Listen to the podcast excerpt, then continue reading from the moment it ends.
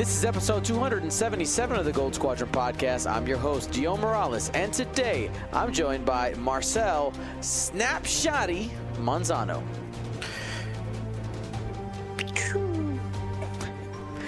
Will, it's Andor season, Hagwood. I'm more excited for K2SO, but we'll, we'll say the whole show overall. And Ryan, he standing, he crawling, he balling. Stanazuski. Yep. So my son has like he first we've been throwing the, his little like toy ball back and forth, so he officially could play catch before he could crawl, and then he started to like put his arms up like pick me up, but instead of pick me up, he pushed himself up to standing, and then just today he did his first crawl. Oh snap! It's time to, cr- to Nine like, tie. months and a few days old. It's time to tie everything down. You know that, right? Make Um, sure we're getting to that point. clo- yes. close the cupboards. Screw it all where the closed. gates can go. Yep. it's time. It's time. All right. As for announcements and news by now, most patrons should have received their latest shipment of swag, uh, and if not, soon watch your emails for um, for tracking. Uh, should have been sent to you already. Also, I did receive a few of your emails being like, "Hey, that my address changed. Sorry, no worries. We'll get you taken care of." Look for a reply from me this week. Also, this week I'll be posting on Patreon and Discord about some changes coming to the Patreon shipping structure. Um, I've been running some numbers, and with shipping prices going up um, significantly, I will tell you for most patrons, it was costing like three dollars to ship things. Uh, now it's gone to about five dollars and fifty cents, so it's almost double um, to ship things. And because of that, just kind of taking a look at that, and how do I get you guys the same amount of swag while trying to uh, minimize the cost? Because um, essentially, if I continue what we were doing before, things are think it doesn't really work, unfortunately. But we're figuring it out. Look for a post there. Additionally. Um, we did talk about uh, the Save TTT initiative over the weekend. Had a great meeting with uh, the current owner of TTT, Dennis, and uh, I just good things are coming. Good things are coming, and uh, just looking forward to seeing what happens there. So we have a bunch of stuff to cover today. We're going to start with a story that is technically a week old, but we wanted to uh, we wanted to make sure that we covered it before we got too far away. So we're going to be cutting to a guest, a team member of Team Canada, Brendan Osman Damon. How's it going, Brendan? Ah, it's going pretty well. Still got a little bit of high off of winning the event, to be honest. Woo woo woo! I'm go the the Western Hemisphere won. That's my. That's why I'm I'm excited. All right. So, um, for anybody who maybe hasn't been closely following the XTC, Team Canada was the winner uh, after going through the initial group stage into the final stage, and then ended up on top. So, uh, can you remind the people like what were the was what was the final scores, just so that to kind of have a reference there? Uh, final score of the final event: uh, Team Canada was on top, eight to one. Uh, two whole team wins above England and Germany, who were both uh, six three. Then we had Italy and uh, the USA at five wins, Ireland at four wins, Philippines, Australia, and Czech Republic at three wins, and Spain at two wins. All right, all right. So, um, throughout the entire XTC, Team Canada was always very strong. It was, it was. You guys were a team to watch. No matter how much we trolled you guys, we know that you guys are good, right? And that's why we pick on you. It's on. It's for that reason. Uh, but all joking aside. Um, you guys do have a uh, an air of confidence around your play. You're like, we're good and we know it, and that's that's good. That's good. Now, what do you guys? What do you think your team did better than other teams, even if it was just slightly better, to maybe pull you guys ahead? Well, for starters, I don't think we got mucked down in the trash talk ahead of time. We made sure our play spoke for ourselves, and then we got out of it. Uh, I think a huge thing was we did coordinate lists to make sure that we had the field covered. Uh, especially Rebel Alpha was the big boogeyman, and we had two solid counters to that the entire way through. The other thing is, I think from hearing a lot of the chat in our uh, group, a lot of the time I think we played 2.5 better than a lot of the teams did. A lot of the times, like we were losing, uh, like just ships, but we were staying alive on the objective points. Or uh, as well, when we were up, we managed to use the objectives as timers so that we could close out the wins. Yeah, and I mean that, actually that kind of leads into a uh, kind of my next question. So, how did you guys go about coordinating lists? Because I know some people they know that XTC is a team tournament, but uh, this is a part of the game that you can't just take five people and say, "I want to play this list." To, to, to win a to win a championship. Yeah, so for starters, I think uh, due credit has to be made to Cam Murray, our captain. Uh, so he selected five players with very varied uh, play styles. Uh, and so from there, it was sort of a mix of, hey, you're good with the first order stuff.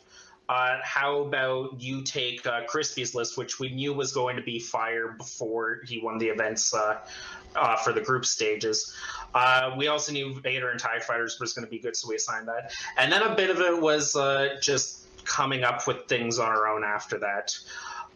Then for the final event, we did tinker a bit. I my list actually, the funny thing was, we took out two Y wings and then we replaced them with Commander Poe and BB-8 because that fit, and that was just like at dinner at Gen Con, like a block away.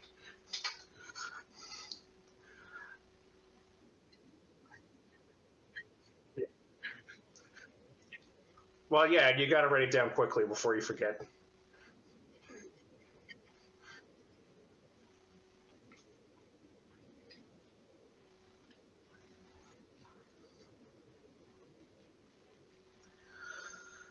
Dion, Uh, chat says you're muted.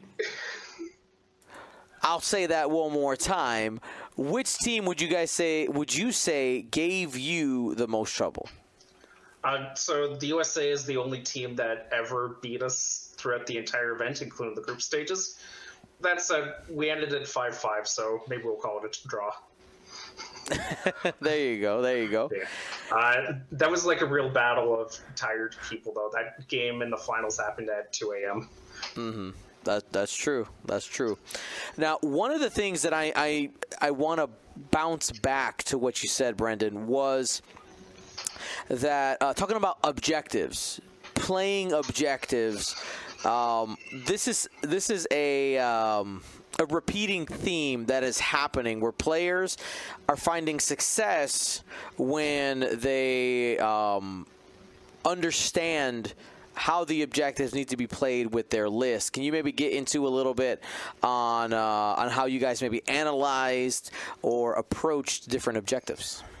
Uh, so I think it's no secret that some lists are better at objectives than others. For example, uh, Will's double destiny list or list, it's a lot worse at chance engagement. So interestingly, with the XTC, is we did know round by round which uh, objectives or scenarios we'd be playing. So we were able to factor that into which matchups we wanted. Uh, and it was big, but we also knew because uh, it was nine round slog, we couldn't take any uh, single list that was going to be bad at a uh, single scenario, like mm-hmm. because there's a lot of slim three two team wins. In a Swiss event, like if there's six rounds, you can maybe drop your one round to salvage if you want. But like here, they like there were a lot slimmer margins, and making sure we didn't have a list bad at a single scenario was very important. I mean, yeah, that makes sense. Will Marcel or Ryan, any questions you'd like to throw at Brendan? Uh, Brandon, were you involved in the pairing process at all? Uh, no, I wasn't really. Uh, the truth is, Cam's the real genius behind that, and so we didn't really muck with it. I did give him some brief practice, but he got better practice from other teammates than me. Sure. So, what was his approach uh, asking players for feedback? Did you do like a ranking system of the matchups, or what was your approach as a player? Uh, so we've got the five by five matrix on a Google spreadsheet, and we would put in just our win probabilities. So most frequently it's 60 40, but there's 50 50s, and very occasionally it's 70 30. Okay. Uh, but like, there's also traps in the pairing process that you don't want to get sucked into. So, uh, what happened, I think, at least six rounds, probably even more, was uh, people were holding back the Rebel Alpha. They don't want to go into Crispy's list without like getting chaffed. Right. So then we would hold our two counters back, which were uh, my uh, resistance lifts with all the Ferrosphere and Crispy's list. And so then at the end, it would just wind up being uh, paired into one of those two, anyways. I took Rebel Alpha six out of the nine matches. All right. So one of the controversial, controversial or sensitive topics for us or around us was um, team selection process. Well, how, how'd that look like for you guys? Uh, so we didn't have too much time on it. Uh, what Cam did is he had a Google form, and basically what it came down to was it was an X-wing resume. Uh, what factions do you like playing? Uh, what are your play styles like? So I would put down that mostly what I was playing at the time was uh, separatist uh, or first order swarms, and then also just like, hey, what are some of the large events uh, you've done well at? So I was able to include the two final uh, Galaxies events and as well as Sith Taker event that I won of 112 people. Uh, and then Cam did the work from there, and he just made sure that everyone balanced off of each other, and uh, we had a good mix. You know, is, is that something that's going to? Con- is that what you guys are planning on doing next year as well? Just uh, Uh, have to ask Cam. I don't know what the plan is. Maybe we try for the same team again since it worked the first time, but maybe. Hey, uh, careful with that one, all I say, because you're gonna get some stones thrown your way if you do. I don't, You I'm not saying it's a wrong call, huh? you didn't win last year. No, we were second place, and and you did well enough. Um, but thanks for reminding me. Like I, I did I'm not not- know that's that until you mentioned it. Yeah, well, I'm, glad, I'm glad you said it. I, I mean, they're the champions, Marcel. They, they gotta, they gotta, they gotta, they gotta rib us at least a little bit, right? Right, right. All right. Well, uh, Brendan, you know, going going into next year, um, being being the champion always feels good, right? You're on top, uh, but the biggest kind of error that can be made is not thinking ahead to the next time, right? So, what are some things, even though you guys did well, that you think your team needs to work on? Or needs to avoid doing to maybe have some I'm sure you know of moments in this tournament where things could have not gone your team's way. What were those, and how do you avoid that next time? I think an important step is uh, keeping the TTS muscles fresh. Uh, they like on the table and TTS are still very different games, and uh, I, like many other people, think that on the table is more fun. But I think uh, like just staying fresh with our TTS skills is going to be very important, and uh, just keeping up other skills like keeping up the swarm play skills. Uh, the meta is going to change in a year, hopefully. Uh, hopefully, there's some sort of points updates and we come up with new lists. But uh, keeping up the skills is going to be very important. Fantastic, Ryan. Was there anything you wanted to uh, to add?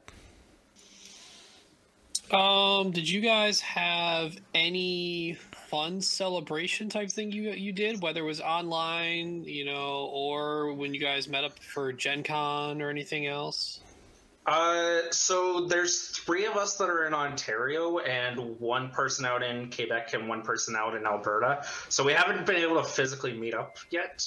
Uh, one fun thing we did is this started in the group stages. Uh, every time one of us would win, Cam would post a GIF of the Rock. Uh, uh, like a GIF of the Rock uh, saying "Let's go." I blanked on what he was saying for a second for some reason. uh, but so then we kept doing that in the finals, and so uh, what was fun was uh, because games would all end at the same time when round was called, we'd get like four gifs of the Rock in a row, just celebrating all four wins. uh, it'll, it'll be fun to meet up with the rest of the team. There is a Worlds qualifier happening uh, in Montreal on in October, so uh, meeting up for that is going to be super fun. Have fun on that, and, and good luck to it. Thank you. That's right. Got got to got to go win that uh, that trip, right? Come come Gotta down to come come I- down I- to our town.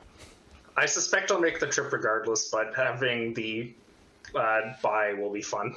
Yeah, exactly. Like ooh, ooh, a piece of candy. well, Uh, having that day of rest, like in 2019 Worlds, is like absolutely worth it. Absolutely, absolutely. Well, Brendan, uh, I don't want to take too much more of your time. I want to say thank you so much. But before I let you go, any shout outs you want to give? Uh, I'm giving giving you the stage here for a couple, Uh, minutes or a minute or two. So I want to shout out PFO for organizing the entire thing. Uh, once again, Captain Cam Murray. Uh, one thing that I think needs to be emphasized is the XTC is incredibly competitive. Like most sets end up three two, and like even the teams that didn't do as well didn't do badly. Uh, so credit to everyone else who played in it. And lastly, I'm super proud of our team for winning. And I think uh, not to toot our own horn too much, but uh, two whole set wins. Like we had a dominant performance, and I'm super proud of the team for that.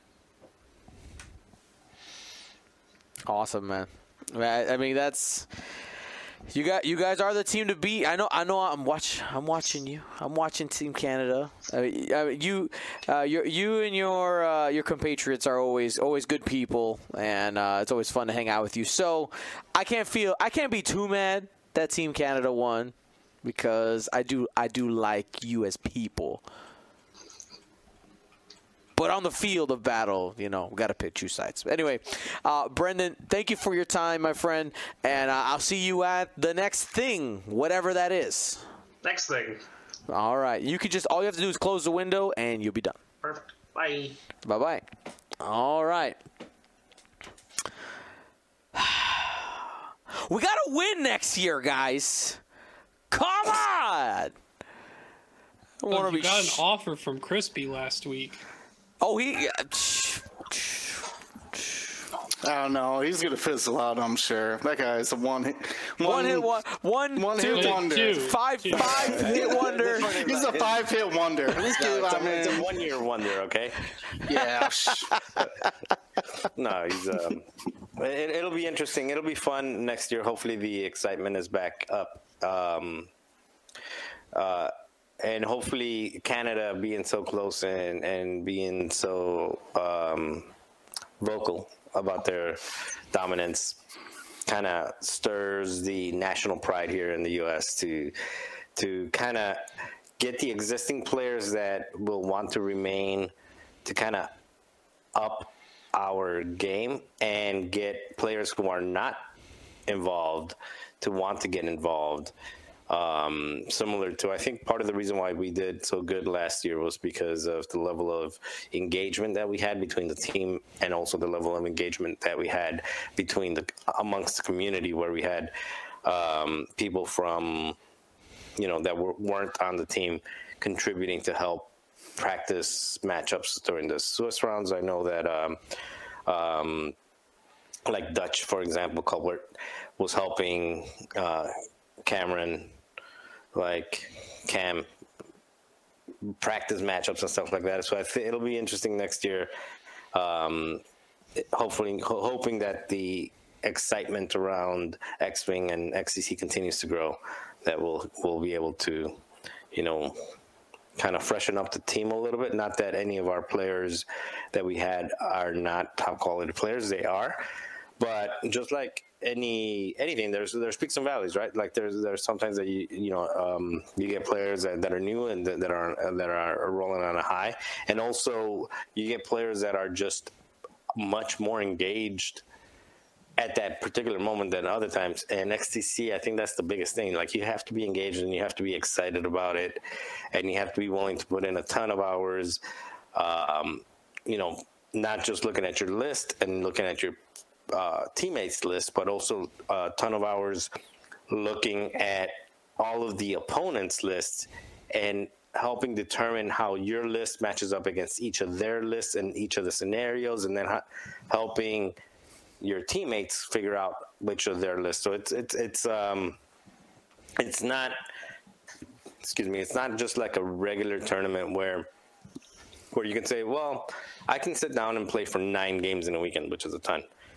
Uh, it's I can sit down and play nine games in a weekend after spending three weeks, maybe around six hours a week to eight hours a week, uh, solely dedicated on helping figure out which matchups work, helping my teammates practice, helping my teammates um, optimize their lists, and willing to say, willing to accept somebody um, kind of vetoing you and saying, uh, you know, we understand what you want to fly, but this is what's better for the team. So you're just going to have to eat one and um, play this and play against that. So, so it's not. Um, so just if you're going to, and, and we'll get into this again next year when we get into it. But if you're going to put your name in the hat for that, just understand that uh, a you have to check your ego at the at at the, at the door um, within the team. Like keep your ego and smack talk the other teams all you want. But and, as far as saying like, hey, this is my list and this is what I'm best at, because you because it's a group effort in coming up with the list and coming up with the factions and coming up with the matchups. So just being able to say like, hey, this is what I'm best at, but what you're best at may not be what the team needs. The team might need a different you know, you might you might be a great three point shooter, but the team might need um, a defensive specialist. You know, like so. So just just just be mindful that if you're going to put your name in the hat next year, uh, we welcome it, but uh, be prepared to invest a lot more time than you ever have for any tournament. There, there it is. There it is.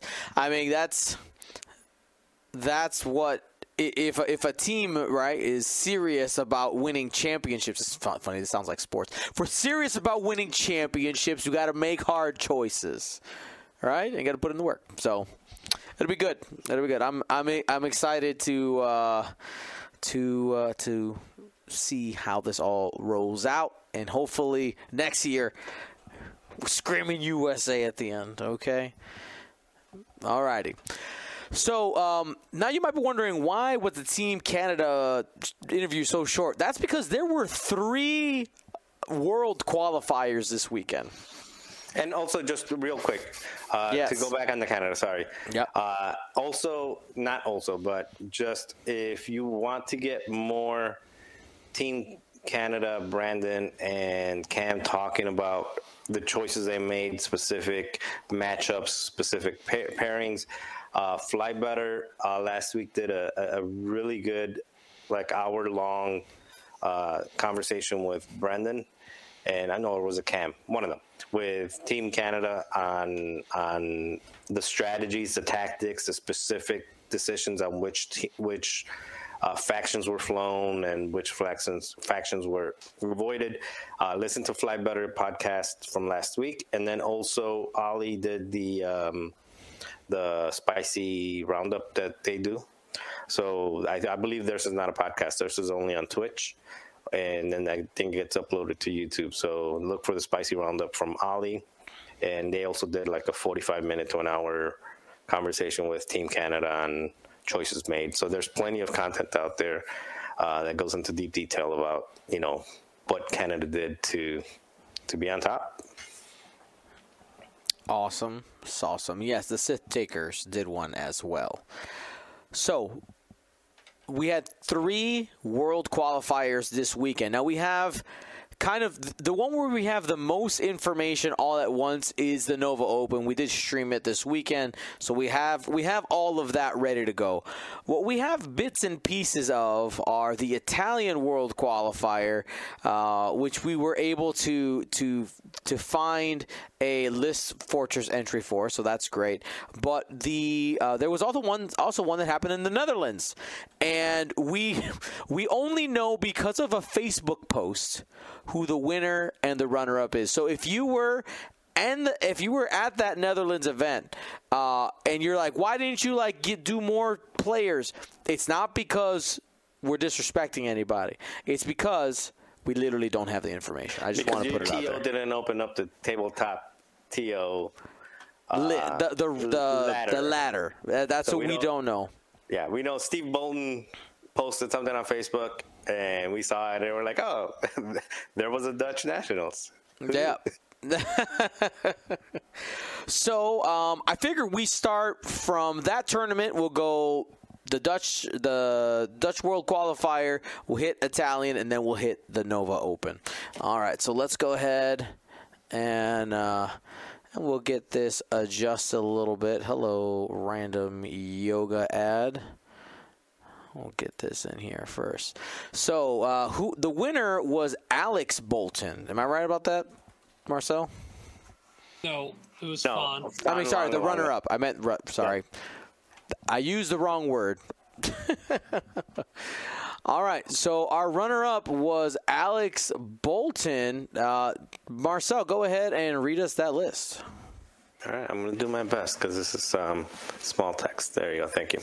So it's uh, Flying the Galactic Empire with Wampa, Jingo, and only one Jingo. That's interesting. Okay, so Wampa with Discipline, Jingo with Contraband Cybernetics. You have a Gideon Hask with Disciplined, Crackshot, and Precision Ion Engines. Iden Versio with Disciplined, Crackshot, and Precision Ion Engines. Howlrunner, Mauler Mithel, and Scourge, um, all three with Crackshot. Uh, Swarm Tactics on, on Howlrunner, I'm assuming to get Wampa up to five. So one, two, three, four, five, six, seven, seven? Seven ship, TIE Fighter, Swarm. Um, and I think we saw this do well in, uh, I'm trying to think correct, in one of the recent tournaments uh, earlier this year, like one of the first 2.5 tournaments that was in person. UK qualifier, I believe. Yeah, something. Yeah, you're right. Um, so again, a list that that has had, that did well early in um, 2.5, and it's still uh, active and doing well now.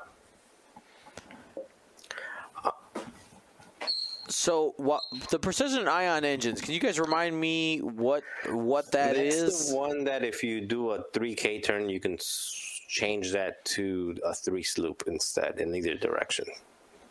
So you so you don't have to guess. Uh, so you just set the 3K turn, and then if it's not going to work out one way, you go the other way.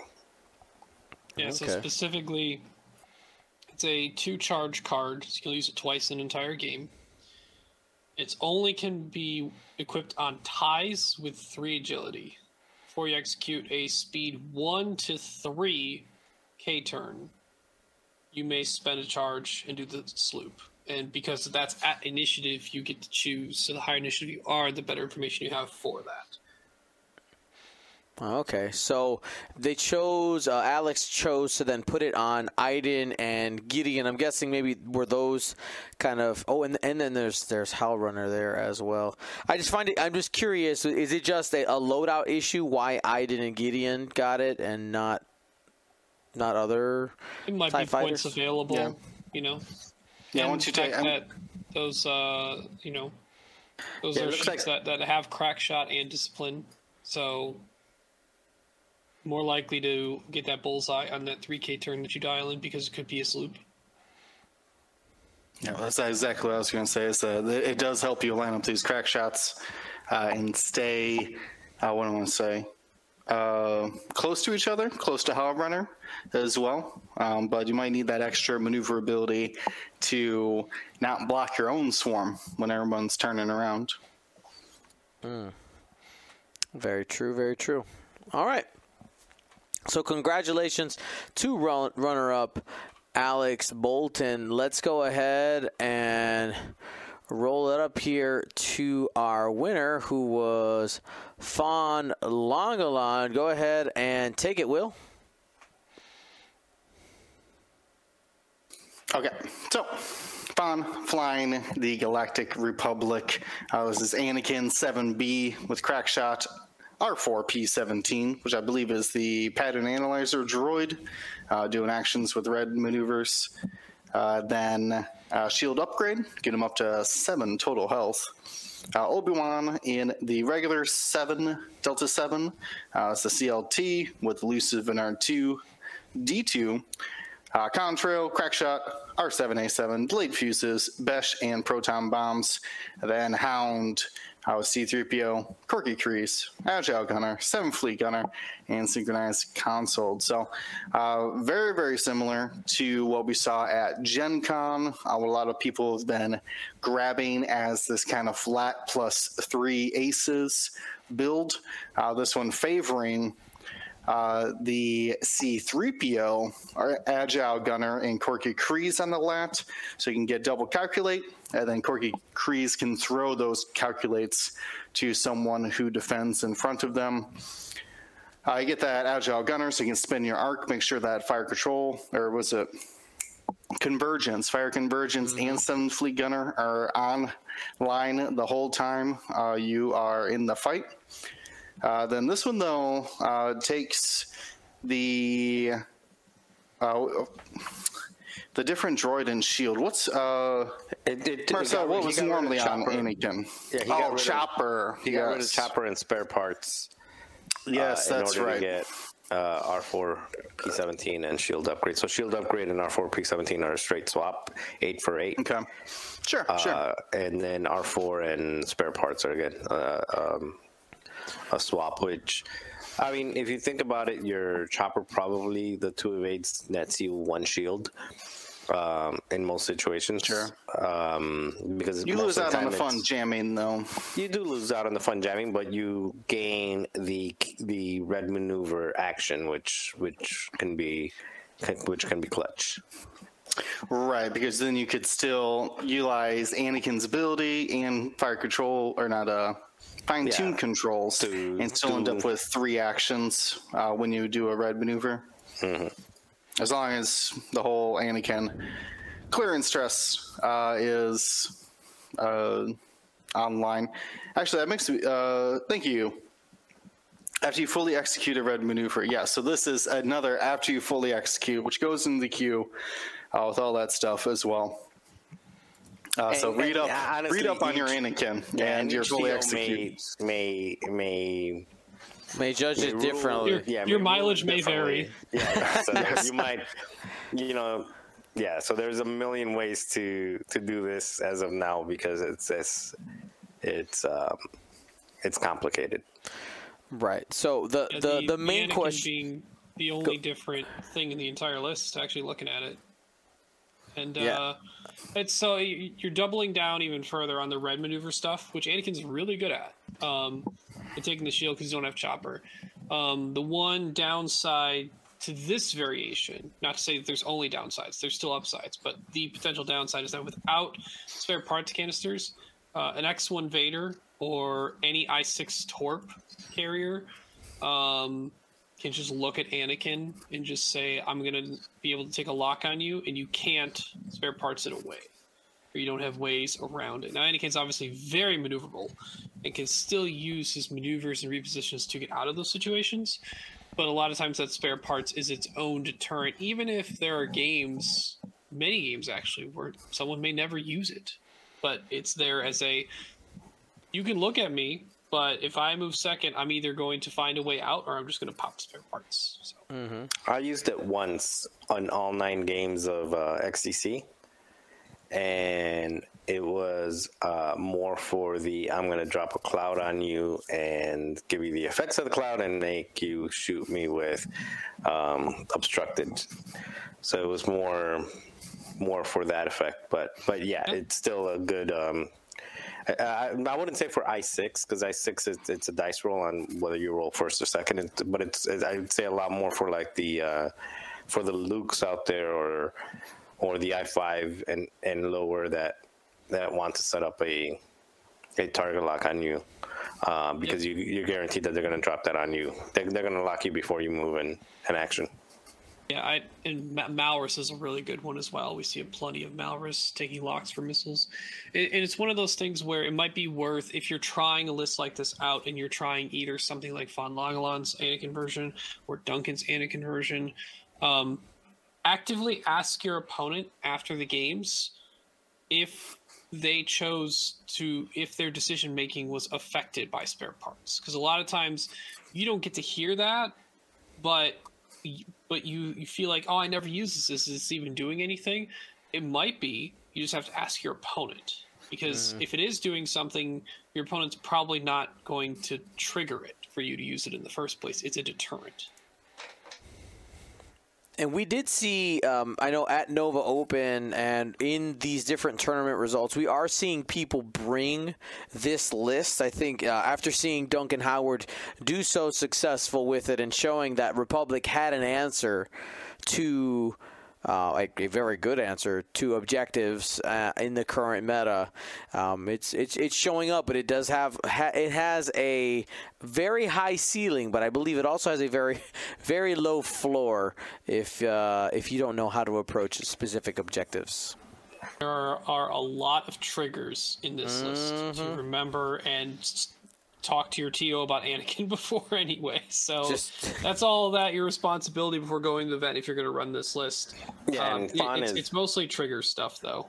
Yeah, and Fan is a very experienced, very calculated player that um, is accustomed to flying things that that have a lot of charges and a lot of a, a lot of shenanigans going on. So, so yeah, it's uh, it's not somebody picks it up and and wins just because because it's a good list.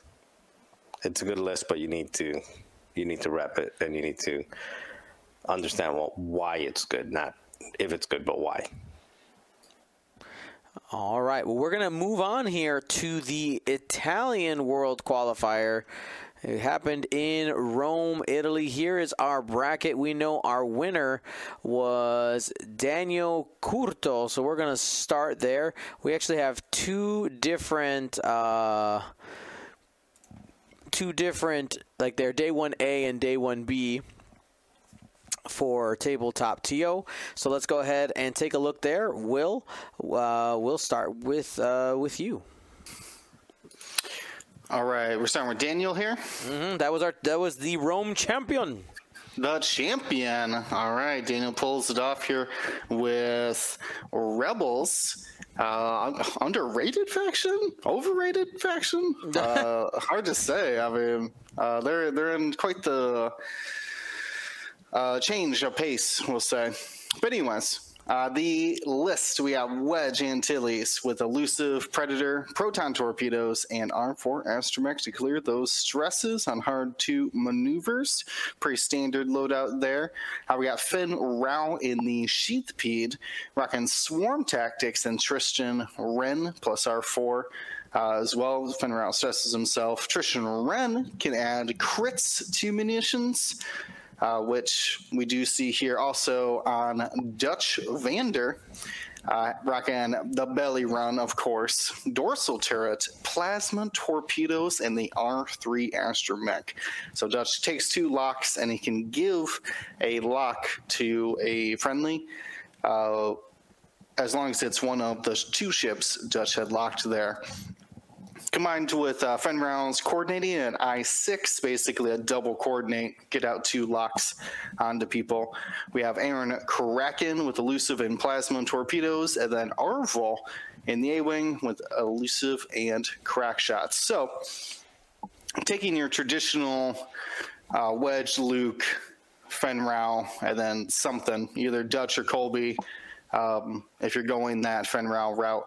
And this time splits Luke into Airen Cracken and Arvel.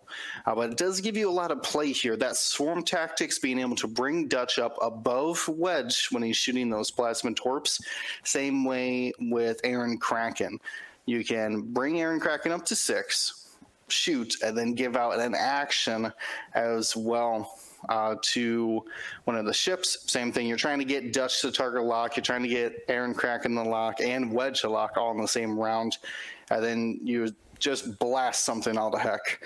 Uh, so this uh, has then the same kind of fighting like Alpha Strike, but you're sneaking in Arvel as well in there. Uh, if you can kind of compare Airen Cracken's Plasma Torp to a Luke Skywalker Proton there. And uh, yeah, I mean, you get an extra ship that's better for objectives, right?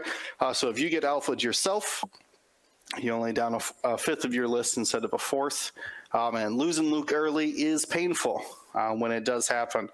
Uh, so I can see the value of bringing uh, as that fifth ship. So this is three extra actions because you, you wedge moves takes uh, well first Dutch moves takes uh, let's say a focus.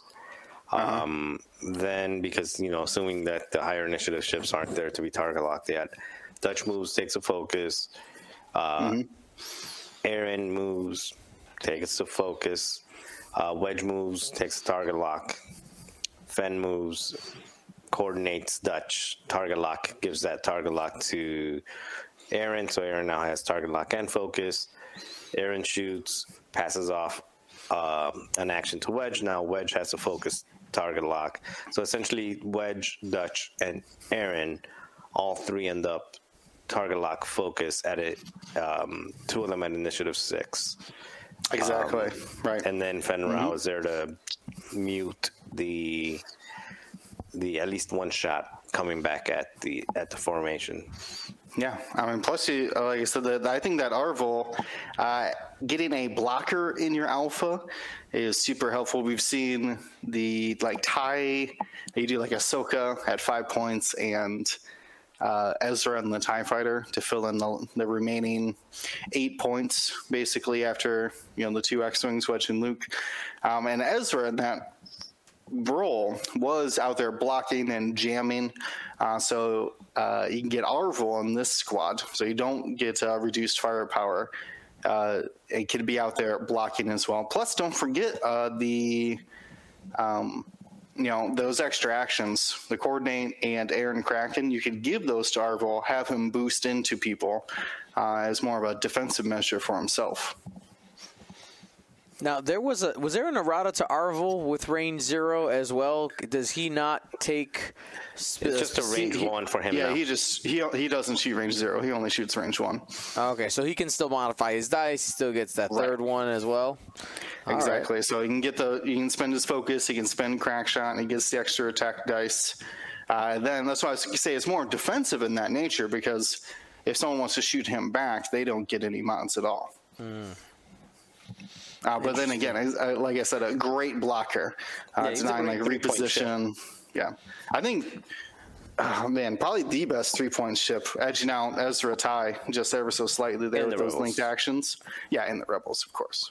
That's just I just Arvel is not a name that we've heard really at all in the last couple months, right? And I agree that it is Right. good. Uh, it, maybe it's just been having trouble finding finding its place in a list, and maybe this is the choice. Maybe maybe maybe maybe Luke wasn't the right call the whole time, and instead you needed yourself two other ships instead. Well, I don't know. So I think everyone was so either did one of two things. In the beginning, a lot of people were keyed in on the Alpha Strike. That was a Right. huge deal.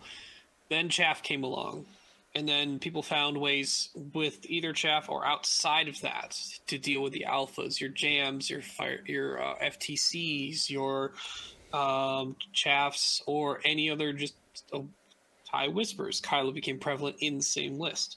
Um, so people just either a dropped rebels completely or had to start looking around to see how to mitigate some of those action denying things or allowing things to take actions or uh, locks necessary in different manners we've seen um, it was Daniel Leone in the last GSP event doing stuff like the Airen Cracken with a ship that has Hondo Ohnaka in it. So a lot of like in engagement actions. Airen Cracken is probably an extremely solid piece for that right now for Rebels, and might be a good. I mean, if you're if you're bringing Fenn Rau, you probably should bring Airen Cracken if you're trying to go the five ship list route.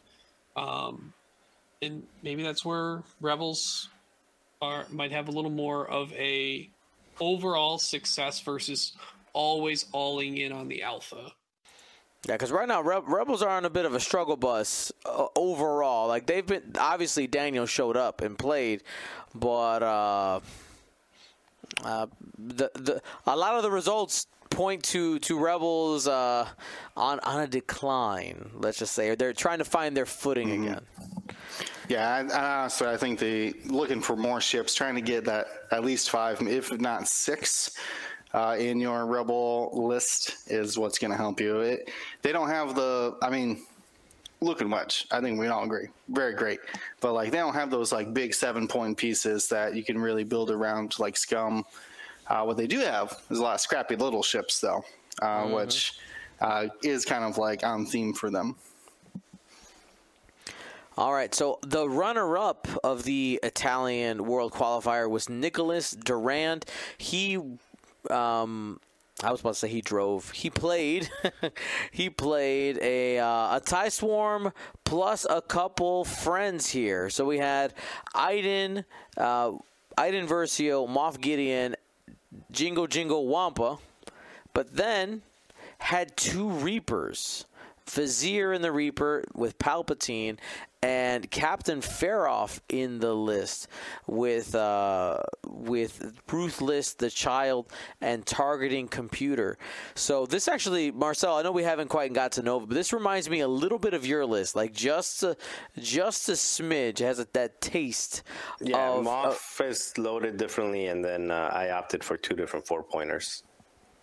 Yeah, it's just it's just interesting. Uh, somebody else is on a very similar train of thought right here of trying to find those extra pieces to make make a tie swarm have a little bit more utility. But anyway, uh, I'll go ahead and break it down a little bit more. Iden had elusive ion cannon, Moff Gideon, cluster missiles, contraband cybernetics, and targeting computer. Both ISB jingoists had contraband cybernetics. Wampa had elusive. Question, gentlemen. Uh, the jingoists, I see people kind of rock back and forth between contraband and the um, uh, what's the self blow up one? Of course, I'm forgetting the name. Man Dead Switch? Man Switch. Dead Man Switch. Well, the problem is Dead Man Switch is great for. Um, Dead Man, Dead Man Switch is probably the right choice when you're flying something like Double Desi or De- Desi, um, Vader, you know, uh, Furrow, and something because Smaller ship counts yeah, in general. smaller ship count because you're using them to to go in, get range one, collect objectives, kind of dare somebody to do it. Like here you go, kill me. And if they don't, then you still get the range one ability. But the problem is, in a seven ship loadout, in a seven ship list, that dead man switch is going to be more harm than good. Uh, you're basically just seismic charging your entire list uh, when they die because you're ultimately going to end up in a in a bubble somewhere. I I agree. I agree. All right. Awesome. So let's go ahead. Let's keep it going here. We're gonna go through. Uh, we're gonna go go through at least the top four. Our next player who got eliminated during the top four was Giovanni Raviolo de Rosso. So let me go ahead and uh, and try to find him here in our in our double days. So it's not going to be here. Let's go ahead and find him there. There it is. Take it, Ryan. We have a Galactic Republic list. Um, I feel like every Galactic Republic list features Hound right now. That's good. Uh, has Hound with uh, the Kryze family, the Korkie Kryze and Satine Kryze in 7th Fleet Gunner. We have Obi Wan Kenobi with that elusive R2D2 CLT. Mace Windu with heightened perception R4P17 CLT. Contrail with Crackshot, R7A7 delayed fuses, Bash, Proton Bomb, and then Klick with dedicated R3 Bash and Proton Bomb. Um, this is actually an archetype I have been looking into a lot. I've gone down the Satine, Korkie, Hound, Lat rabbit hole, and I've done anywhere from six ships to five ships. I'm not sure if I yeah I haven't tried Satine yet in a four. Um, I think with the four you lose out an agile gunner on the lat, and I think that's a little detrimental when your aces, when you have less of them, need their shots. There's less arcs covered. But this uh, variation uh, brings the the two best V wings in my opinion. Um, Klick locks are very underrated in my opinion. Um, his effect can be very Kane and Hawk esque. Not not he'll still only do it once per round. Uh, versus Kanan, who can bring more force and potentially maul force and get it back each time he takes damage. Uh, but um, locking one of your friendly ships and just saying, "Hey, uh, you're not going to get your range one bonus on them," or even say you're not going to get the range three bonus shooting um, for when my ship shoots you. So that's a very nice bonus. Some people uh, take that one for granted sometimes. Um, that Real- contrail's kind of the pretty standardized one. What's up, Marcel? I was gonna say it's not canon. it's uh, Inquisitor. It's basically the Grand Inquisitor. It's turning two of your ships with the R three into the Grand Inquisitor at least um, once once a turn. So it's it's it's it's Grand Inquisitor is good for a reason, and um, this basically allows you to be a His effect is good by himself for sure, and like the the Klick resource is just once per round. He's not spending a force like Grand Inquisitor would. That's part of his other modification effects. The things that Klick does not want to see, obviously, are enemy chaff clouds, and on our, and uh, I found this one out myself because I, I looked at the puzzles like, wait, I don't want to do this. I have to be very careful about it. Gar Saxon Gunner can spend your own friendly locks against you because it's a red token. Oh, Uh, no. so be aware of that. Um, yeah, I saw a Manaroo across the table from me one time with Gar Saxon when I was using Klick, and I was like, I think I need to be very careful with these Klick locks, and and by and that's when, as long as Klick was safe in the round that I took locks on enemy ships, that's still also very valuable. You can tell the enemy ships lock them instead instead of your friendly ships, and just try and negate the range one bonuses they have. Um, but we know this Obi Wan's really, really good. Um, we know that Mace Windu can be very effective, opting for the heightened perception to say, I'm always going to be able to shoot um, as long as he has a force available. Uh, and from experience, I can say that that Satine Korkie can do a ton of work. Um, if if this list wants to, it can generally just say, I'm not going to take damage this round, or I'm going to get up on objectives this round. Because they can take objective actions or take repositions to get objectives and still get a ton of tokens to survive that round. Every ship in this list besides the LAT is three agility, which is a big deal for those token stacks that can be provided. And then Hound on top of that, just being able to eat the deplete from a Satine trigger from a ship to basically give him a free focus. Um, and then Klick uh, can dedicate twice as long as Hound has Klick in Arc for a round as well. So there's a lot of small things in here that can add up to really mitigating the damage that can be incoming to a ship in your list. I played uh, Raviolo on Thursday, the day before flying out to Nova. Um, we, we were both practicing. He was flying this. I was flying my Empire list. That's cool. Yeah, yeah. it was um, it was interesting when when the, when when this list decides, like Ryan said, um, I, I choose not to take any damage this turn. He just doesn't take any damage that turn. It's it's just a choice they can make. Yeah, they're pressing the pause button essentially on your your firepower.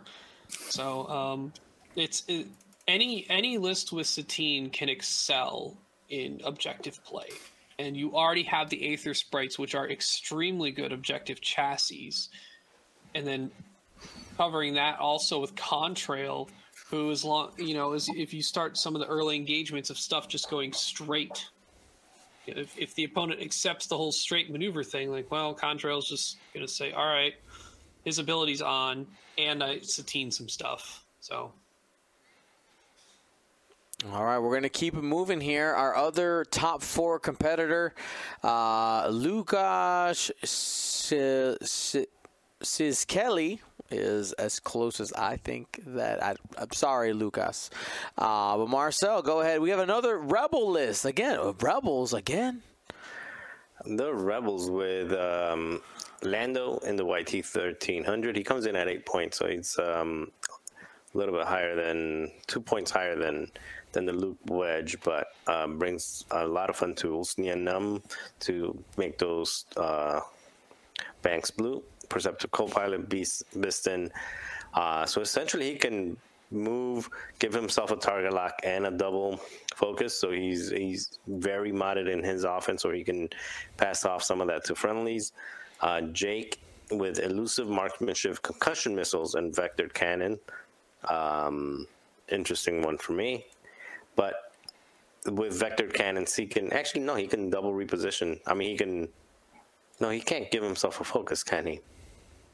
Anyway, there's probably something going on between him and Lando that are they're both ending up double modded. I'm quite sure. Uh, Airen Cracken, um, fire control system, plasma torpedoes, and Magva Yarro, uh, little defensive tech with marksmanship, the child, tactical officer, contraband cybernetics, uh, and then the piv- pivot wing title.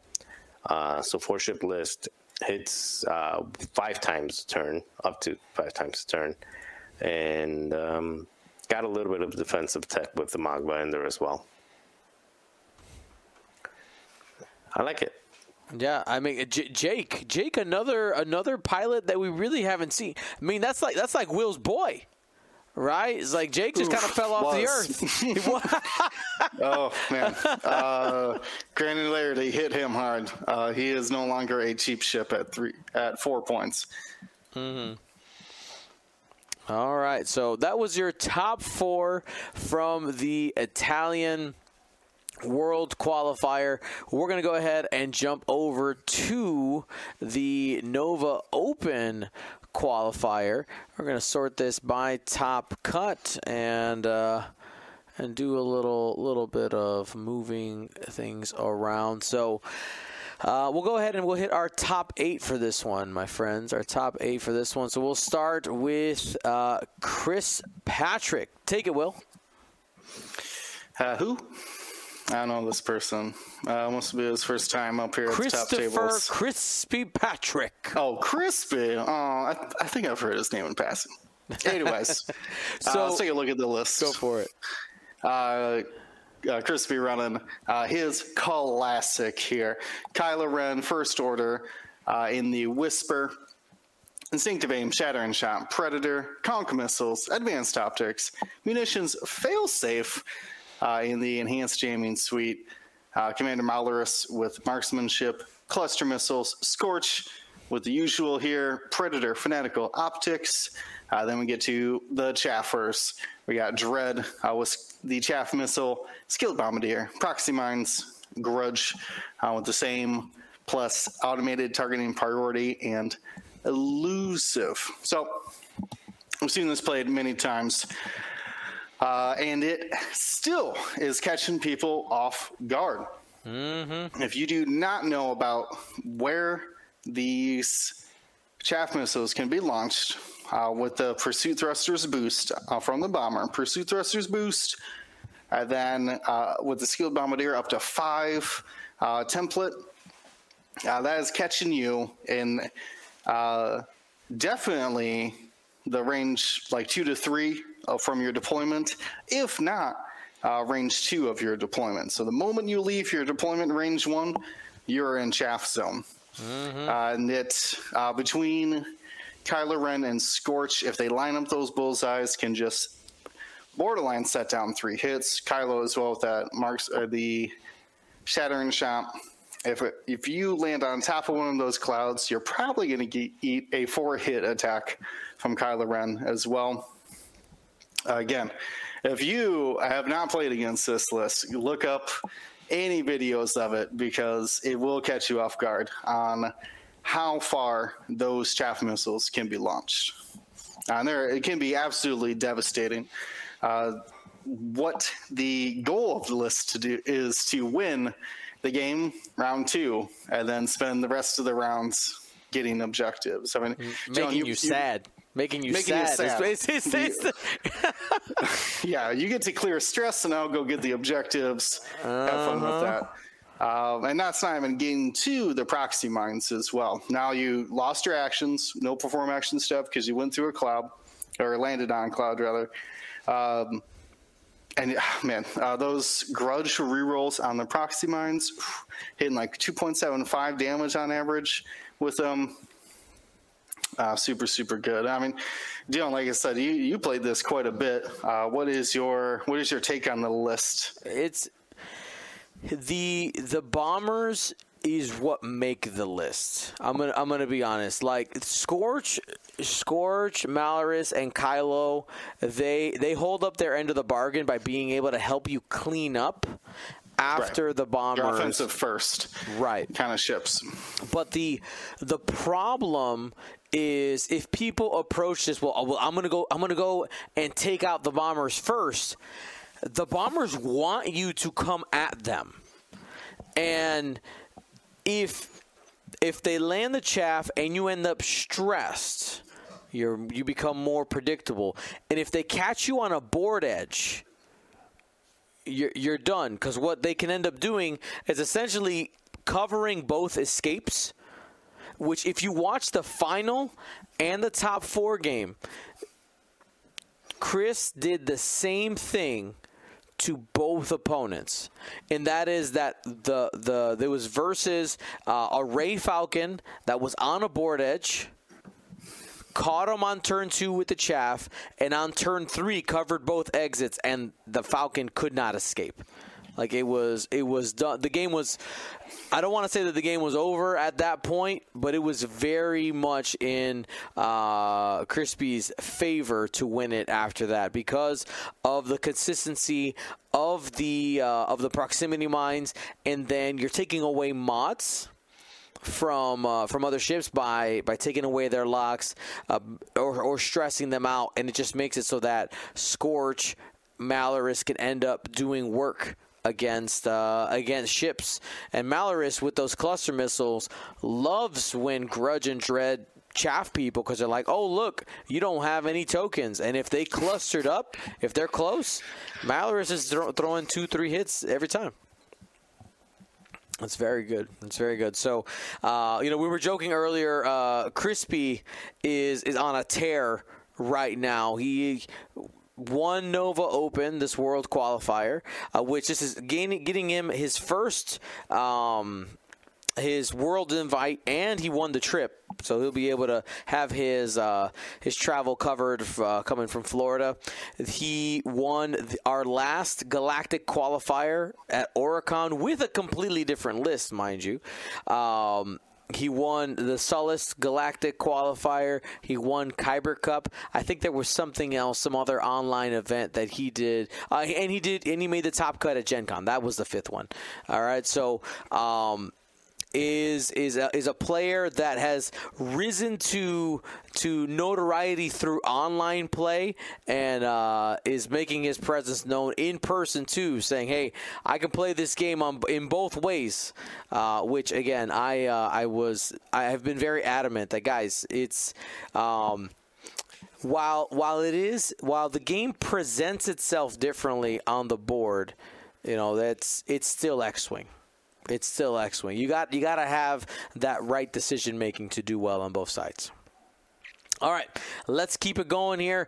Uh, Christoph Katov Sote hit it, Ryan. This was our runner-up for the event. Yep. Uh, we have a resistance list, so we had a very thematic final with the resistance the first order sequel battles. Uh, we have Rey, we with uh, I think somewhat of a standard loadout, I would say at this point. Um, running the Rose Finn combination, Rey's Falcon. Those are sort of the auto includes, I'd say at this point. Um, a lot of people opting in to heroic right now for just what Rey can manipulate with Finn and Rey's ability with heroic. Um, opting for engine upgrade on this Rey versus some people opting in for some elicits, um, and then going for patience. Um, I I don't disagree with patience. Um, I do think novice technician has a big play though.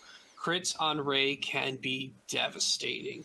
Um, but I see how Rey as well, with her ability, with Finn, dice manipulation, can still be beneficial for Patience as well. We have Jarek Yeager with concussion missiles, overtune modulators, and targeting computer. Um, Bunny didn't even have the fireball title. I wonder if that's just a missed um, typo or entry, but That's doesn't a have it. typo. I, I played him and Yeah, Swiss. he had he had it. He had it. Okay. Um, a lot of times we see Jarek with false transponder codes. I think you can go either way. You want the more modded shot, or do you want to jam something?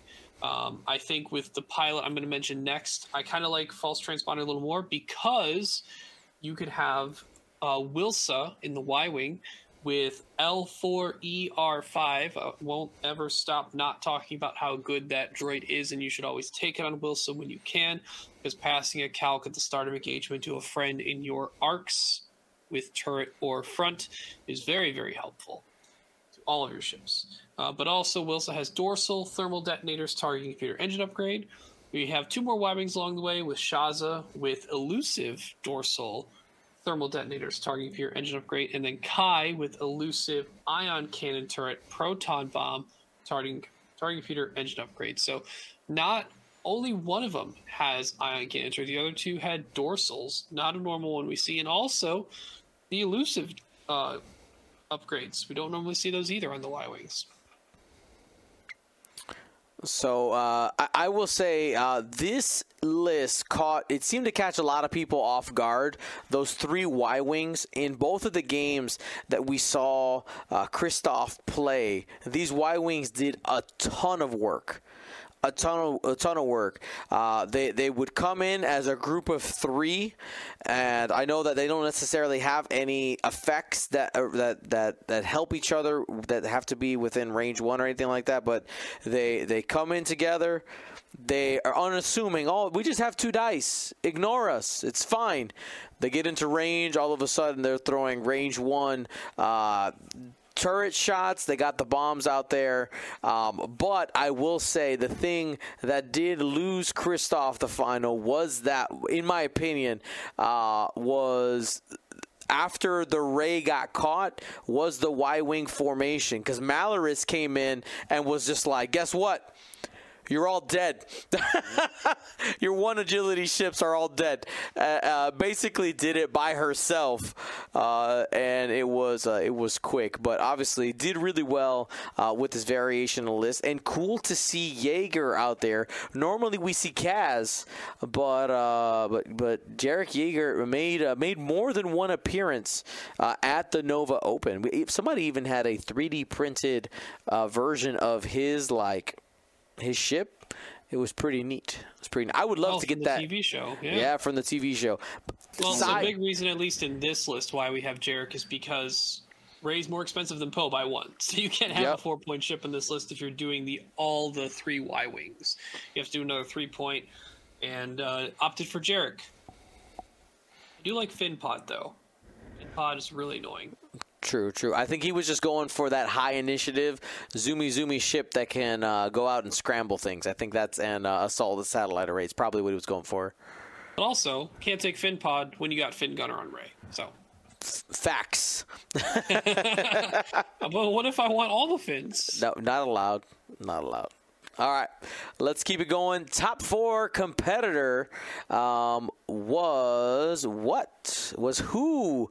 Marcel Uh, Duncan Howard. Duncan was- Marcel's nemesis Howard. Continue. Uh, he was flying uh, Poe Dameron with outmaneuver, R4 astromech, perisphere, paint, overdrive. Uh, I think that's the spare parts, spare canister, and integrated S foils, Black One title, and jamming beam. Then he had Rey with heroic, Rose, Finn, engine upgrade, Rey's Millennium Falcon, but novice technician. Uh, different than Christoph's with um, the novice over, over the heroic. Is it over the heroic? No, it's novice over Over patience. over patience. Yeah.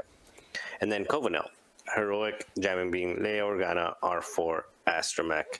Um, very similar list to the one that went 5-0 in Gen Con. Um, just a couple tweaks, but it's a uh, it, it's a proven commodity, and it's it's one that hits really hard. And I think it's one that wins um, similar to Crispy's list. It's one that wins by catching you unaware of what is able to happen. So you can four forward and boost, which essentially means that Rey is going to get a shot at somebody turn one, whether you want to or not. The only way to avoid that shot essentially is to start with a hard turn and barrel roll towards the edge board because a one forward will still be in range if you're following the rule of 11 to, um, to, to take a shot from a four forward boost and a large base. Um, and it's going to be a double modded shot no matter what. And if you decided to go fast, then it's just going to be four dice with a target lock and force. Then, um, so that's something that catches people unaware. Another part that catches people unaware is basically in this particular list uh, with Leia and with uh, Rey's Millennium Falcon title is that uh, Leia is essentially a defender. So the arc is always going to be pointed forward. Uh, so expect a lot of sloops, expect some K turns, um, but expect the arc to always be pointed forward. And then the other thing that people may not um, be prepared for is Leia in most jousts will take maybe one shield out of four or five shots that are coming at her because she is super tanky. Um, so just very, I, I, think that's what what catches a lot of people unaware. Uh, I do think that this list tends to melt against people who faced it before and oh, this is what you want to do. Let me play against it, or let me play against your strengths and pick it apart. So I think this is um, uh, your mileage may vary on this one. You have to be very good at it. Duncan obviously is very good, and I'm sure the person I don't know who was at at, at Gen Con is very good. But also understand that it's one of those where, you know, you caught me once, uh, you're likely not going to catch me twice. Type of, type, type I won't let you do that to me again. yeah, yeah, yeah. Once you know, like, oh wait, you know, I'm not going to be able to, you know, have have round one to to do this or do that. Um, and and just also um, disclaimer: uh, Christoph and Duncan were my only two losses in the tournament. Uh, uh, me and Christoph have had both of our worst games ever, round five of Swiss. Uh, it was the most one of the most fun games, but it was we were both four and zero, made the cut, so we were just like playing whatever. Uh, Christoph did the. I've never seen anyone do this is he accidentally bombed his rey and three of his Y wings with five of his own bombs. Five, in one turn.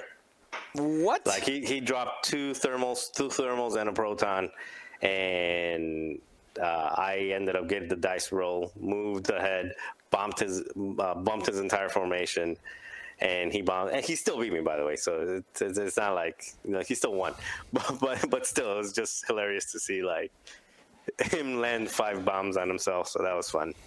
Um, but again, it's round five. We're tired. We're both in the in the cut, so we're just giggling about, you know, in in our stupor of like whatever it is that happens at round five. um, uh, yeah, so very cool list, and um, always fun to play against Duncan. He, uh, I think we're four and two, so he's gotten the best of me most times, and he's gotten the best of me when it most matters, which is the in the cut. The worlds, no, because I've beaten him in the cup before too, but at worlds, uh, which is when it most matters, is, is because uh, you know it's one thing in the cuts, but he's he's beaten me at worlds. I'm um oh oh and in worlds against him, um, so come back. In, in Adepticon, I got you, Duncan, because you know we we bound to play each other. It's like we always do. it is your destiny. It is your destiny. All right, and our other top four competitor was Jonathan Grasser. Take it, Will. All right, Jonathan Grasser bringing uh, the Dark Lord of the Sith, Darth Vader. Uh, this is Defender Vader with Malice, Juke, and Heavy Laser Cannon.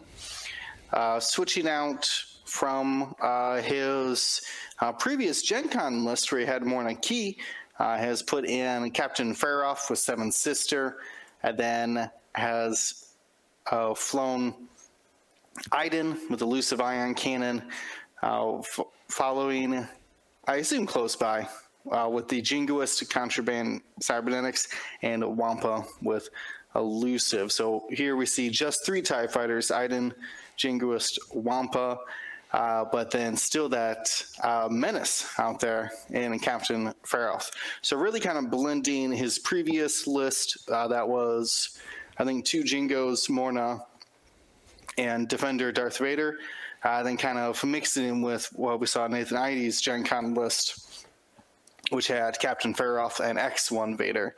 So, and then the mini tie swarm as well.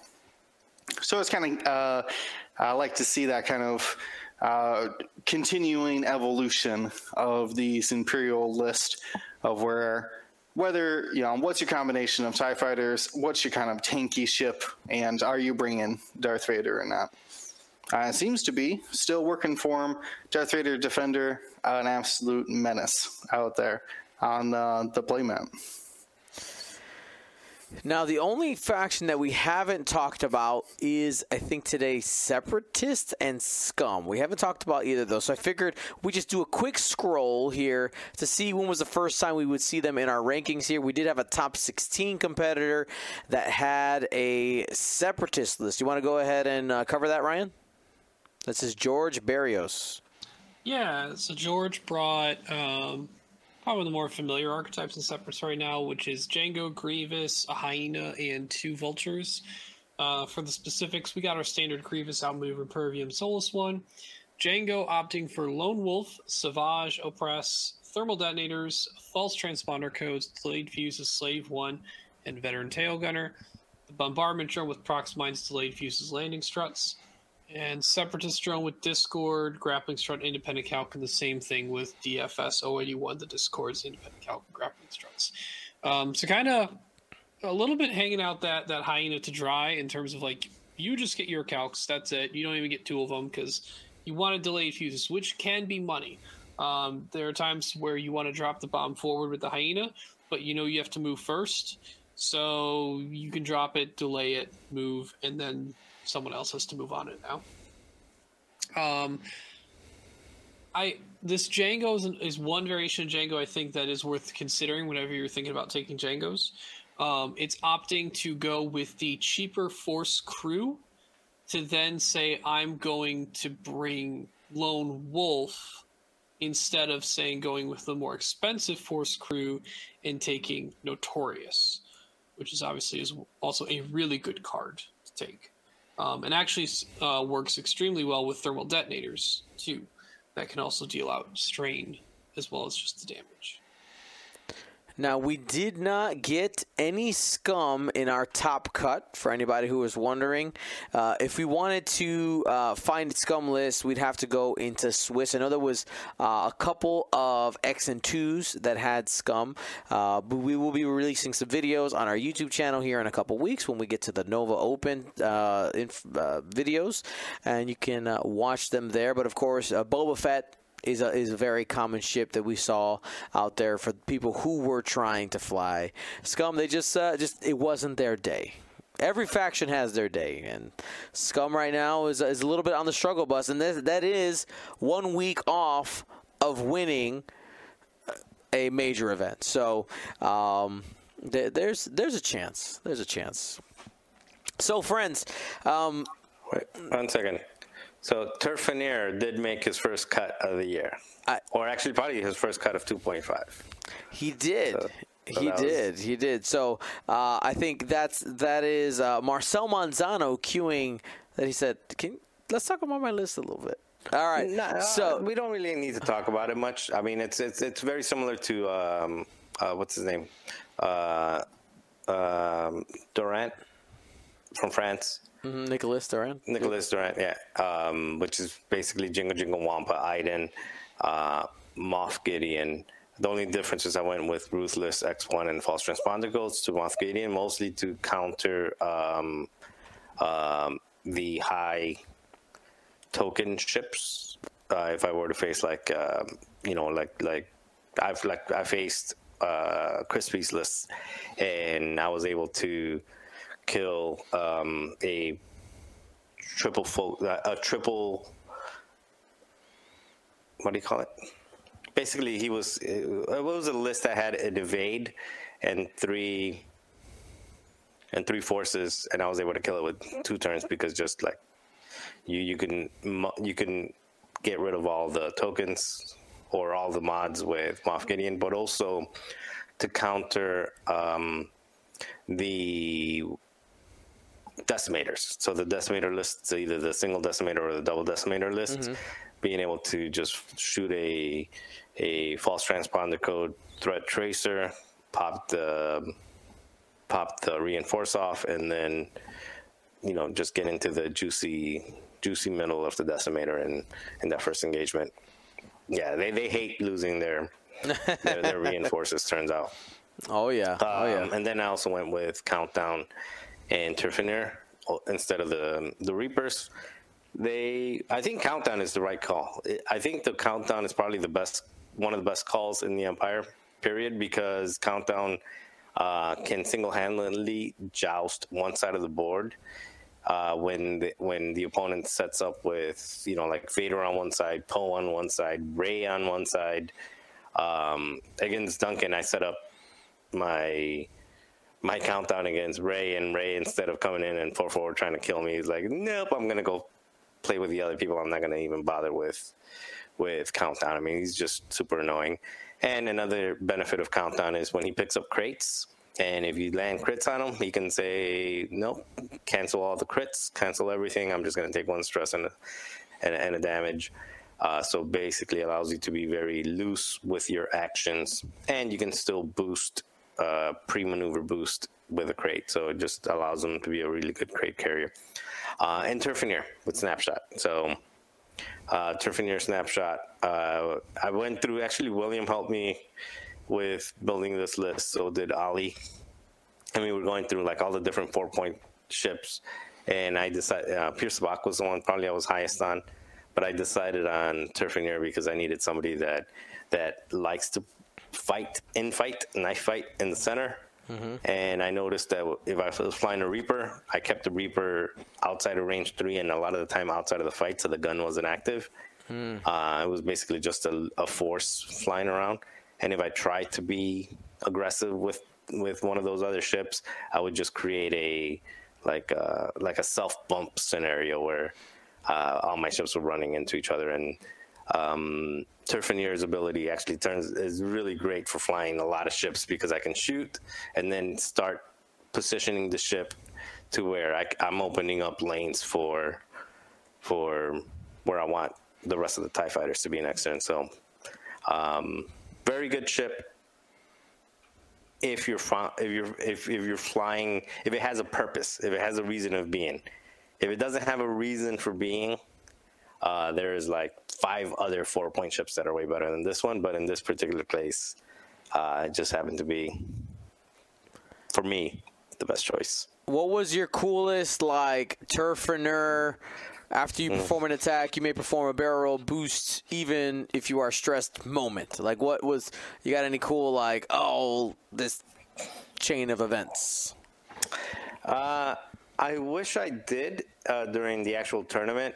Uh, I, I only, I think I only uh, proc the snapshot ability uh, two or three times the entire turn. However, people were purposely playing against it so that you know anytime you can change the way that somebody else plays, there's there's a benefit to that. Um, but most of my cool things happen in, in, in the lead up like in the practicing and trying to fine tune the list of like against the boss going in range one uh, shooting first and then like barrel roll boosting out of the way so they can't shoot back and stuff like that. Like that's super fun. Or against an initiative uh, six, like wedge coming in um, at range two at just the right angle to where I'm going to snapshot and then I'm going to barrel roll boost to the left so that I'm out of harm's way no matter, you know, he can't boost or barrel roll into my arc anymore. So those those kind of things are really good, but they they honestly only happen in, on Tabletop Simulator uh, during um, during, During the actual tournament. Uh, the ability came in super handy in engagement phase again, setting up lanes. Um, actually, in the in the FO one against Crispy's list, uh, shooting and then repositioning to prevent the boost to drop a bomb, for example. Oh, baller, Um, yeah. Yeah, so there was um yeah, so it ha- it has it has it, it has tools, but it, it's very situational. Cool, man. Well, it's cool to see a. Uh, you know, we were talking a couple weeks ago about pilots or, or upgrades that we don't see very often, and maybe finding some utility. And that's. You said you had one cooking, and there, there it is. Turr Phennir making, uh, making an appearance. Very nice, very nice. So, my friends, we have uh, we've had a bunch of premier level events happening. the The meta is shaping up, and really, what what I am seeing consistently, uh, and I want you guys to correct me if I'm wrong, and also just add is Empire seems to be consistently the most popular of factions. Now, that has been historically true most of the time. It just kind of has a pretty big following. Um, but I think the the temptation that Jingo Jingo Wampa and Vader Defender and def- and the Decimators have, like they have a lot of good stuff out there and combinations that you can you can make cool lists. So that's something you have to plan around. Uh, the Resistance is figuring out that their Y wings are good. I think that is something that is that is coming around. Uh, what are some over kind of other overarching things that you are seeing? Um, I, I would think. Have we established that the first order, Crispy's first order list, is at minimum a, the top in the top three of lists in the game, if not in contention to being the best list in the game that you have to consider going against in every event. It is S tier. I'm I'm willing to say that.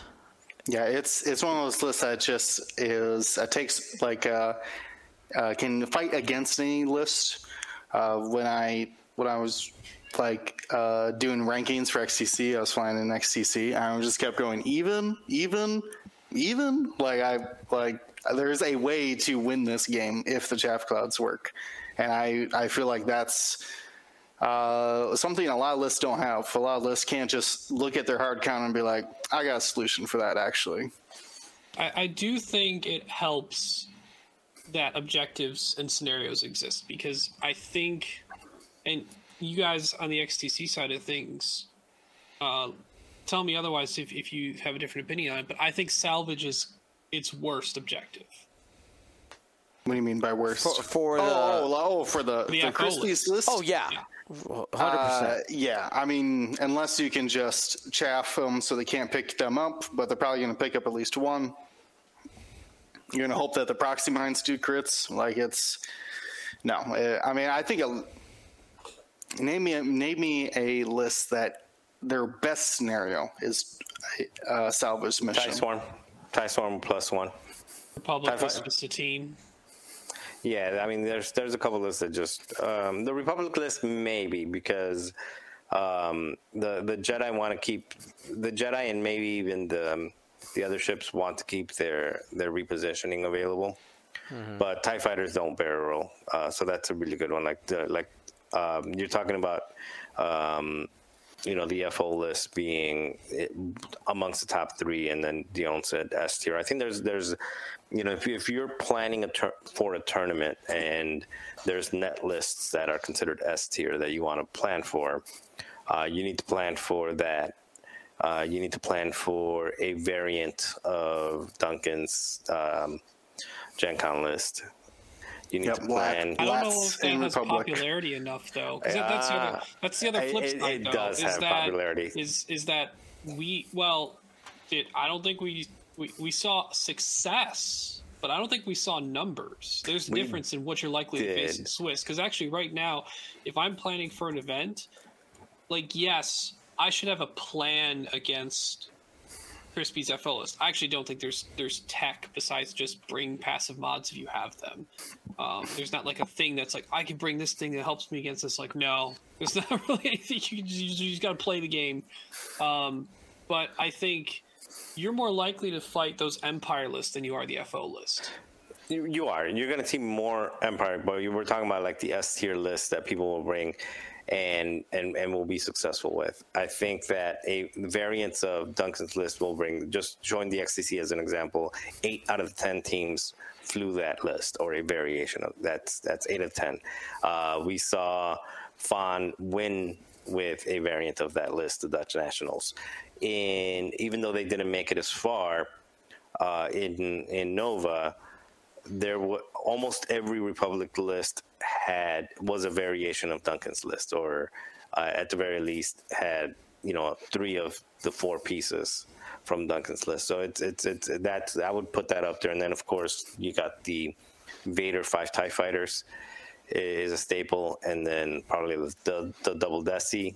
You have to be so th- there there's there's a I think the the meta is in a pretty healthy state in terms of variety because there's there's a, a large number of of of things that you need to be aware of. Even the Rebel Alpha Strike lists that are falling off, you have you know you, you might show up and play against one of those, and you need to be prepared to. They're still win because- popular enough, right? yeah, because people are still bringing them. They're losing with them, but they're bringing them. And if you end up playing one round one before you know they start not getting knocked down, you have to have an answer for that because they will come and they will torpedo you at initiative five and six. Um, so I think the meta is in pretty healthy state. Uh, I think uh, John Babcock and Matt Carey and uh, Nick Tobin and I and um, you know we're having like large discussions about um, you know what what we like and what we don't like, and we could save that for another for for for another week. But as far as number of lists that are viable in a tournament, I think we're at uh, one of the healthiest spots where we probably need a little help. Is that there's optimal builds for ships that is making it kind of like a standard loadout. You know, like the Rey, you have a standard loadout for Rey. There is an optimal Rey. You have a standard loadout for Kylo you have a standard loadout for grudge um, you know things like that so there's there's there's very little variety between the ships to where you're ch- choosing but as far as num as far as list archetypes factions that you can fly right now is a, is an, is an awesome time to experiment and try different mean, yeah. things that can be successful Yeah, we've we've been talking like honestly smack against some of these factions, uh, but they continue to crop up and get in these final cuts. Like we, like uh, I think most of us wrote off Scum, especially uh, Cad Bane and the Mandalorian, two brand new ships for that faction. Um, but we've we've seen people find success with them. Uh, same thing with like resistance. We kind of count them out for like, well, the Y wings are good, but like they're not winning, right? Because they lose to these other kind of archetypes. Uh, but now that you have that kind of dilution where you aren't facing Darth Vader or Wedge in every matchup, uh, that kind of creates this opportunity for these to kind of float to the surface.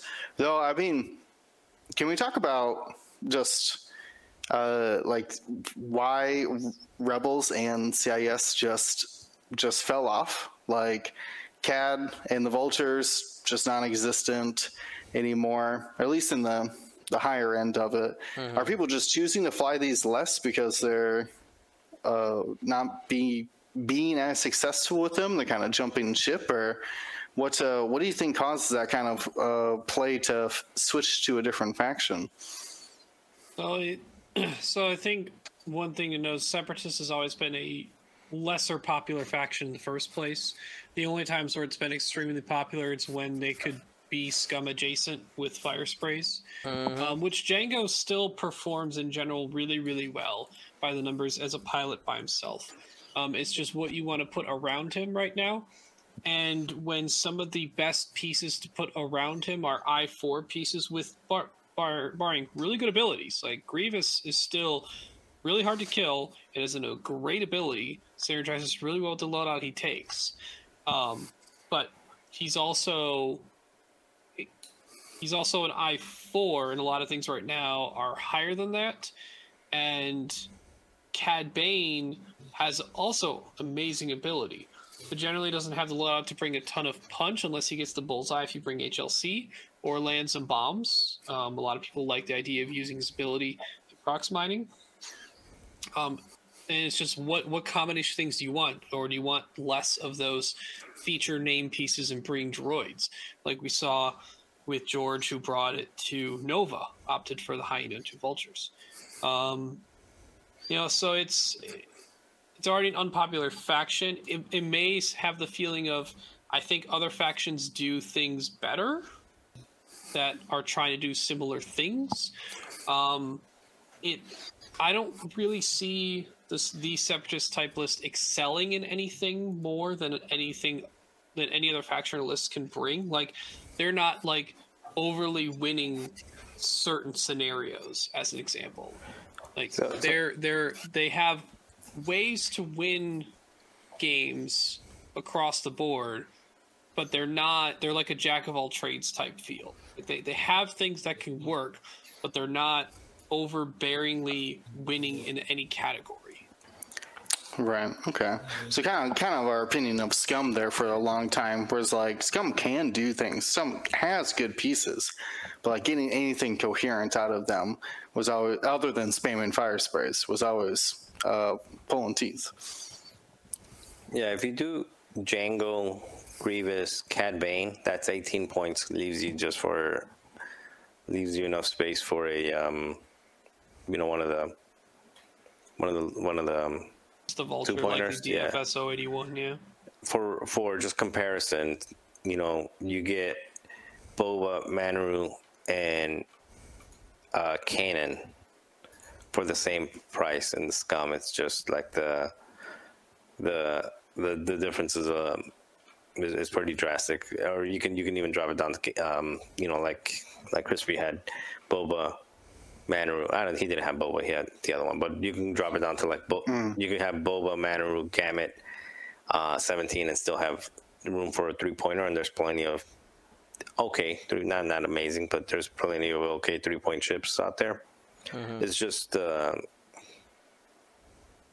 what the CIS does. There's other ships that do it better. And if you want to spam a bunch of ships like they used to, like oh, I'm going to throw about eight ships out there with uh, Captain Sear to crack shot and do all this fun stuff with eight ships and cracking and keep all these calculates. Um, I introduced you to seven ships in the um, in the Empire, flying with three agility on all of them. Oh, or maybe six of them, and Palpatine throwing a force out there. So who who needs to be at range one of to get that calculate? You know? We're just five TIE fighters and Defender Vader. Like, Yeah. You can do something similar with Django. You can take Django and six Vultures, but I feel a whole lot better with Vader Defender and five TIE fighters. Oh yeah. Mm-hmm. So it's like, sure, the Vultures can get some toys with energy shell charges or Discord missiles. But and Django's ability can sometimes make Vader Defender not too happy, but at the same time, Vader Defender is hitting still extremely hard into anything. So, yeah, right now the Separatists aren't the best swarm faction, and they're also not the best like four three ship list faction either. Uh, so anything in the middle is like trying to put the pieces together. Like we saw it work well in prior GSP events, right, Dion? Like we had Yeah. a final where it was two separatist lists. We had a final where it was a separatist list and something else that like won. So they've made it before, but they've seemingly been hopped over by other lists. I think the the emergence of resistance providing that one of the more optimal five ship loadout type lists where you just say I'm gonna pick my anchor piece. Is it Rey or is it Poe? Mm-hmm. It's Rey. Fill out rest of it all threes, right? Do all your three Y wings, and then do Jarek or whatever. Um, or is it Poe? Like, okay, do three Y wings, and then what four pointer do you want? Do you want Kaz? Do you want Lega and another Y wing, and then swap out one of the three point Y wings to take either Jarek or Finn? I don't know. There's a lot of combinations. A lot of, a lot of them are working. So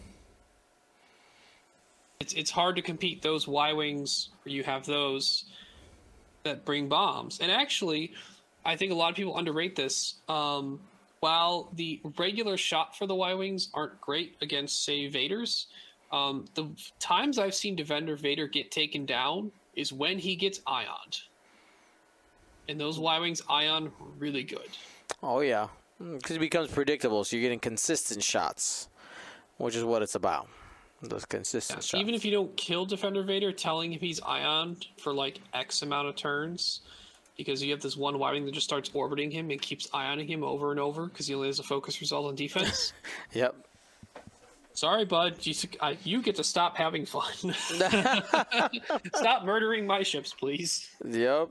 That's. I mean, you got to You do what you got to do to make sure that uh, you can make it work. Well, we have a lot to think about here.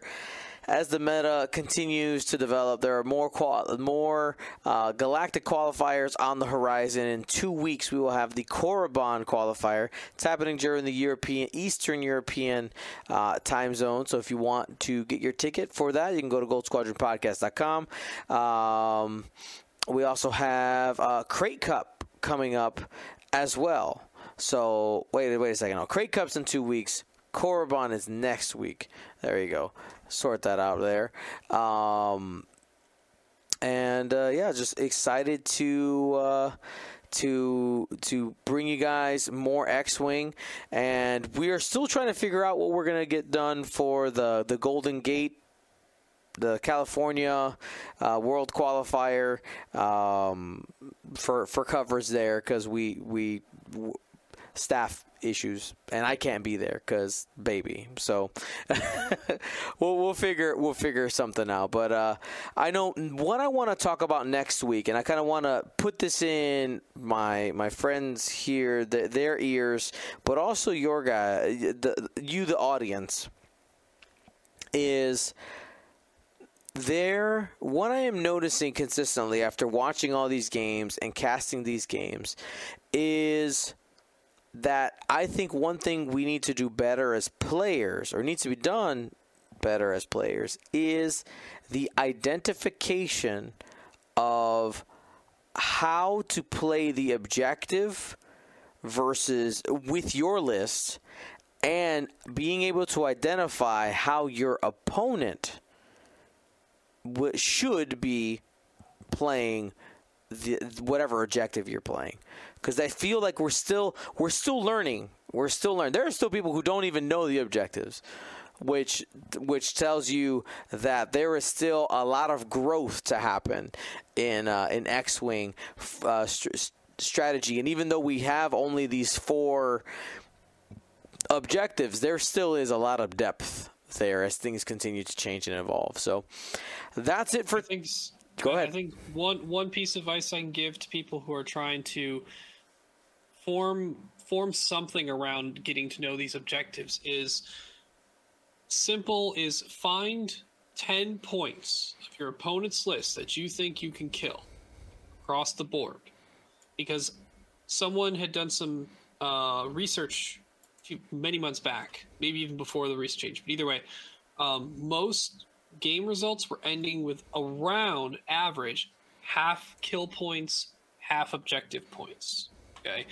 If you locate those 10 points of kill that you can do and do objectives to fill the rest of it in, usually a good average starting point. So you've already helped figure out your kill win condition and you can help start to develop how you get the other 10 points of objective. Don't try and think you gotta do everything objective or everything kill. It's not how you're gonna win the games. Yeah, that I've uh, utilized the same strategy because it's basically the only strategy I have uh, every time I face Darth Vader Defender. I was like, well, we're gonna need nine objective points. Let's start there, and then figure out what else, how the, how else the battle proceeds. Ah, what a wimp! You gotta kill Vader. Come on. If I eye on him, I will kill him. If yeah, I don't yeah. eye on him, I'm not gonna kill him. No, you, you gotta put a person at range, uh, a ship at range one, and have Moff Gideon at range three. That Vader. Sounds like I'm already playing Vader in that list though, because it's Imperial. Maybe. well, that's it for today, everybody. I want to say thank you so much for your time, and um, we'll see you guys uh, Wednesday for Gold Squadron Flight Club, and uh, no content this weekend because it's my birthday weekend, and I'm going to have some cake and open some presents uh, that my daughter nearly spoiled. Like she came this close. Like she was talking about stuff, and she literally like slapped her hands on her face, and I was like, "What? What's wrong?" And she goes, "Nothing." Just like walks away. Uh, it is really cute. Anyway, we'll see you next week. Be smart. Be safe. Gold Squadron out.